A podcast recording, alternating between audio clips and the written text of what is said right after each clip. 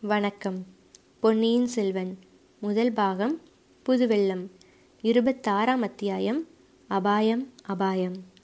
ஆஸ்தான மண்டபத்தில் புலவர்களுக்கு முன்னதாகவே வந்தியத்தேவன் பிரவேசித்தான். அங்கே ஓர் உயர்ந்த சிம்மாசனத்தில் கம்பீரமாக வீற்றிருப்பவர்தான் சின்ன பழுவேட்டரையராய் இருக்க வேண்டும் என்று ஊகித்து கொண்டான். அவரை சுற்றிலும் பலர் கைகட்டி வாய் புதைத்து நின்றார்கள். அன்று வந்த ஓலைகள் பலவற்றை வைத்துக்கொண்டு ஒருவர் நின்றார். கணக்காயர் கணக்கு சொல்வதற்கு காத்திருந்தார். காவல்படை தலைவர்கள் சின்ன பழுவேட்டரையருடைய அன்றாட கட்டளைகளை எதிர்பார்த்து நின்றார்கள். ஏவிய வேலைகளை செய்வதற்கு பணியாளர்கள் காத்திருந்தார்கள். சிம்மாசனத்துக்கு பின்னால் நின்று சில ஏவலாளர் வெண்சாமரம் வீசி கொண்டிருந்தார்கள். கையில் வெற்றிலை பெட்டியுடன் ஒருவன் ஆயத்தமாய் இருந்தான். மிடுக்கிலும் பெருமிதத்திலும் யாருக்கும் பின்வாங்காதவனான வந்தியத்தேவன் கூட சிறிது அடக்க ஒடுக்கத்துடனே தான் சின்ன பழுவேட்டரையரிடம் அணுகினான். பெரியவரை காட்டிலும் சின்னவர் வீர கம்பீரத்தில் இன்னும் ஒரு படி உயர்ந்தவராகவே காணப்பட்டார். நமது வீரனை பார்த்ததும் அவர் முகமலர்ச்சியுடன் யார் தம்பி நீ? எங்கிருந்து வருகிறாய்? என்று கேட்டார். வீர வாலிபர்களை கண்டால் சின்ன பழுவேட்டரையரின் கடுகடுத்த முகம் மலர்ந்துவிடும். நாடெங்கும் உள்ள வாலிப வீரர்களை தம்முடைய காவல் படையில் சேர்த்து கொள்வதில் அவருக்கு மிக்க ஆர்வம். தளபதி நான் காஞ்சிபுரத்திலிருந்து வருகிறேன். இளவரசர் ஓலை கொடுத்து அனுப்பினார் என்று பணிவான குரலில் வந்தியத்தேவன் மறுமொழி சொன்னான். காஞ்சிபுரம் என்றதும் சின்ன பழுவேட்டரையரின் முகம் கடுத்தது. என்ன? என்ன சொன்னாய்?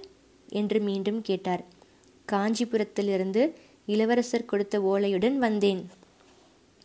எங்கே? இப்படி கொடு என்று அலட்சியமாய் கேட்டபோதிலும் அவருடைய குரலில் சிறிது பரபரப்பு துணித்தது. வல்லவரையன் அடக்க ஒடுக்கத்துடன் ஓலைச்சுருளை எடுத்துக்கொண்டே தளபதி ஓலை சக்கரவர்த்திக்கு என்றான். அதை பொருட்படுத்தாமல் சின்ன பழுவேட்டரையர் ஓலையை வாங்கி ஆவலுடன் பார்த்தார். பக்கத்தில் நின்றவனிடம் கொடுத்து அதை படிக்கச் சொன்னார். கேட்டுவிட்டு புதிய விஷயம் ஒன்றுமில்லை என்று தமக்கு தமை முணுமுணுத்து கொண்டார். தளபதி நான் கொண்டு வந்த ஓலை என்றான் வந்தியத்தேவன். ஓலைக்கு என்ன? நான் கொடுத்து விடுகிறேன் சக்கரவர்த்தியிடம். இல்லை என்னையே நேரில் சக்கரவர்த்தியின் கையில் கொடுக்கும்படி. ஓஹோ என்னிடம் நம்பிக்கை இல்லையா?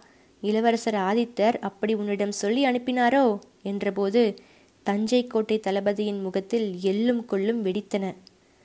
இளவரசர் அவ்வாறு சொல்லவில்லை. தங்கள் தமையனார் தான் அவ்விதம் கட்டளையிட்டார். என்ன? என்ன? பெரியவரை நீ எங்கே பார்த்தாய்? வழியில் கடம்பூர் சம்புவரையர் வீட்டில் ஒரு நாள் இரவு தங்கியிருந்தேன். அங்கேதான் பார்க்க நேர்ந்தது. இந்த மோதிரத்தையும் அவர்தான் கொடுத்து அனுப்பினார் ஆஹா இதை நீ முன்னமே சொல்லவில்லையே. கடம்பூரில் இரவு நீ தங்கியிருந்தாயா? இன்னும் யார் யார் வந்திருந்தார்கள்? மழநாடு நடுநாடு திருமுனைப்பாடி நாடுகளிலிருந்து பல பிரமுகர்கள் வந்திருந்தார்கள். இரு இரு. பிறகு சாவகாசமாக கேட்டுக்கொள்கிறேன். முதலில் நீயே இந்த ஓலையை சக்கரவர்த்தியிடம் கொடுத்து விட்டு வா. அப்புறம் தமிழ் புலவர்கள் வந்துவிடுவார்கள் வளவளவென்று பேசிக்கொண்டிருப்பார்கள் இந்த பிள்ளையை சக்கரவர்த்தியிடம் அழைத்து போ என்று அருகில் நின்ற வீரன் ஒருவனுக்கு சின்ன பழுவேட்டரையர் கட்டளையிட்டார். அந்த வீரனை தொடர்ந்து வந்தியத்தேவன் மேலும் அரண்மனையின் உட்புறத்தை நோக்கி சென்றான். மூன்று பக்கங்களில் அலைக்கடல் முழக்கம் கேட்கும்படியாக பறந்திருந்த சோழ சாம்ராஜ்யத்தின் சிங்காதனம் சில காலமாக நோய்படுக்கையாக மாறியிருந்தது. அந்த சிம்மாசனத்தில் பராந்தக சுந்தரச்சோழ சக்கரவர்த்தி சாய்ந்து படுத்திருந்தார்.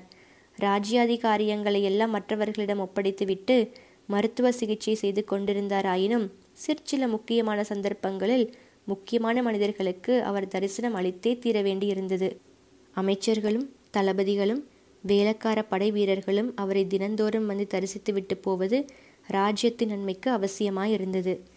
எத்தனையோ போர் முனைகளில் சேர்க்கரும் வீரச் செயல்கள் புரிந்து அசகாய சூரர் என்ற பெயர் பெற்றவரும் நாடு நகரமெல்லாம் சுந்தரச் சோழர் என்று அழைக்கப்பட்டவரும் அழகில் மன்மதனுக்கு ஒப்பானவர் என்று புகழ் பெற்றவருமான சக்கரவர்த்தியின் நோய்பட்டு மெலிந்த தோற்றத்தை கண்டதும் வந்தியத்தேவனால் பேச முடியாமற் போய்விட்டது. அவனுடைய கண்களில் நீர் ததும்பியது. அருகில் சென்று அடிபணிந்து வணங்கி பயபக்தியுடன் ஓலையை நீட்டினான். சக்கரவர்த்தி ஓலையை வாங்கிக் கொண்டே எங்கிருந்து வந்தாய்? யாருடைய ஓலை? என்று ஈனஸ்வரத்தில் கேட்டார். பிரபு காஞ்சியிலிருந்து வந்தேன். இளவரசர் ஆதித்தர் தந்த ஓலை என்று வந்தியத்தேவன் நா தழுதழுக்க கூறினான். சக்கரவர்த்தியின் முகம் உடனே பிரகாசம் அடைந்தது அவர் அருகில் திருக்கோவலூர் மலையமான் புதல்வியான சக்கரவர்த்தினி வானமாதேவி வீற்றிருந்தாள். அவளை பார்த்து தேவி உன் புதல்வனிடமிருந்து ஓலை வந்திருக்கிறது என்று சொல்லிவிட்டு படித்தார். ஆஹா இளவரசன் காஞ்சியில் பொன் மாளிகை கட்டியிருக்கிறானாம். நீயும் நானும் அங்கு வந்து சில நாள் தங்கியிருக்க வேண்டுமாம் என்று சொல்லிய போதே சக்கரவர்த்தியின் முகம் முன்னை விடச் சுருங்கியது. தேவி உன் புதல்வன் செய்கையை பார்த்தாயா? என் பாட்டனார் உலகமெல்லாம் புகழ்பெற்ற பராந்தக சக்கரவர்த்தி. அரண்மனையில் சேர்ந்திருந்த தங்கத்தை எல்லாம் அழித்து தில்லை அம்பலத்துக்கு பொன் கூரை வைந்து பொன்னம்பலமாக்கினார். நம்முடைய குலத்தில் தோன்றிய பெரியவர்கள் யாரும் தாங்கள் வசிக்கும் அரண்மனையை பொன்னால் கட்டியதில்லை. அரண்மனை கட்டுவதைக் காட்டிலும் ஆலயம் எடுப்பதையே முக்கியமாக கருதினார்கள். ஆனால் ஆதித்த கரிகாலன் இப்படி செய்திருக்கிறான்.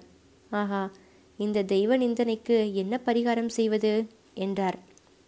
மகனிடமிருந்து ஓலை வந்தது என்பதை கேட்டு சிறிது மலர்ச்சியடைந்த தேவியின் முகம் மறுபடி முன்னை காட்டிலும் அதிகமாக வாடியது. மறுமொழி ஒன்றும் அவளால் சொல்ல முடியவில்லை. அச்சமயத்தில் வந்தியத்தேவன் தைரியமும் துணிவும் வரவழைத்து கொண்டு பிரபு தங்கள் திருக்குமாரர் செய்தது அப்படியொன்றும் தவறில்லையே. உசித்தமான காரியத்தையே செய்திருக்கிறார். மகனுக்கு தாயும் தந்தையுமே முதன்மையான தெய்வங்கள் அல்லவா? ஆகையால் தாங்களும் தேவியும் வசிப்பதற்காக தங்கள் புதல்வர் பொன் மாளிகை கட்டியது முறைதானே? என்றான். சுந்தரச்சோழர் புன்னகை பூத்து தம்பி நீ யாரோ தெரியவில்லை. மிக்க அறிவாளியாய் இருக்கிறாய். சாதுரியமாய் பேசுகிறாய். ஆனால் மகனுக்கு தாய் தந்தை தெய்வமே என்றாலும் மற்றவர்களுக்கு இல்லைதானே? எல்லாரும் வழிபடும் தெய்வத்துக்கு அல்லவா பொன் கோயில் எடுக்க வேண்டும்? என்றார். பிரபு மகனுக்கு தந்தை தெய்வம் மக்களுக்கெல்லாம் அரசர் தெய்வம் அரசர்களின் திருமாலின் அம்சம் பெற்றவர்கள் என்று வேத புராணங்கள் சொல்லுகின்றன. ஆகையால் அந்த வகையிலும் தங்களுக்கு பொன் மாளிகை எடுத்தது பொருத்தமானதே என்றான் நம் வீரன். சுந்தரச்சோழர் மறுபடியும் மலையமான் திருமகளை நோக்கி தேவி இந்த பிள்ளை எவ்வளவு புத்திசாலி பார்த்தாயா? நம்முடைய ஆதித்தனுக்கு இவனையொத்தவர்களின் உதவி இருந்தால் அவனை பற்றி நாம் கவலைப்பட வேண்டியதில்லை. அவனுடைய அஜாக்கிரதை சுபாவத்தை பற்றியும் விசாரப்பட வேண்டியதில்லை என்றார். பிறகு வந்தியத்தேவனை பார்த்து தம்பி பொன் மாளிகை கட்டியது உசித்தமானாலும் உசித்தம் இல்லாவிட்டாலும் நான் காஞ்சிக்கு வருவது சாத்தியமில்லை. நீதான் பார்க்கிறாயே எப்போதும் படுத்த படுக்கையாக இருந்து வருகிறேன். நெடுந்துர பிரயாணத்தை மேற்கொள்ளுதல் இயலாத காரியம். ஆதித்தன்தான் என்னை பார்ப்பதற்கு இங்கே வந்தாக வேண்டும். அவனை காண்பதற்கு எங்களுக்கும் ஆசையாகத்தான் இருக்கிறது. நாளைக்கு மீண்டும் வா மறுவொலை எழுதி வைக்கும்படி சொல்லுகிறேன் என்றார். இச்சமயத்தில் கூட்டமாக பலர் தரிசன மண்டபத்தை நெருங்கி வருவதை வந்தியத்தேவன் அறிந்தான். ஆஹா அந்த புலவர் கூட்டம் வருகிறது போலும் அவர்களுடன் ஒருவேளை சின்ன பழுவேட்டரையரும் வருவார். அப்புறம் நான் சொல்ல வேண்டியதை சொல்ல முடியாமலேயே போய்விடலாம். நாலு வார்த்தையில் சுருக்கமாக இப்போதே சொல்லிவிட வேண்டியதுதான். இவ்விதம் சில வினாடி பொழுதில் சிந்தித்து முடிவு செய்து சக்கரவர்த்தி தயவு செய்யுங்கள். கருணை கூர்ந்து என் விண்ணப்பத்தை கேளுங்கள். தாங்கள் அவசியம் இந்த தஞ்சையிலிருந்து கிளம்பிவிட வேண்டும். இங்கே தங்களை அபாயம் சூழ்ந்திருக்கிறது. அபாயம் அபாயம் என்றான். இவன் இவ்விதம் சொல்லிக் கொண்டிருக்கும் போதே சின்ன பழுவேட்டரையர் தரிசன மண்டபத்துக்குள் பிரவேசித்தார். அவரைத் தொடர்ந்து பல புலவர்கள் வந்தார்கள். வந்தியத்தேவன் கடைசியாக கூறிய வார்த்தைகளை கோட்டை தளபதியின் காதில் விழுந்தன. அவருடைய முகத்தில் கோபக்கனல் ஜுவாலை விட்டது.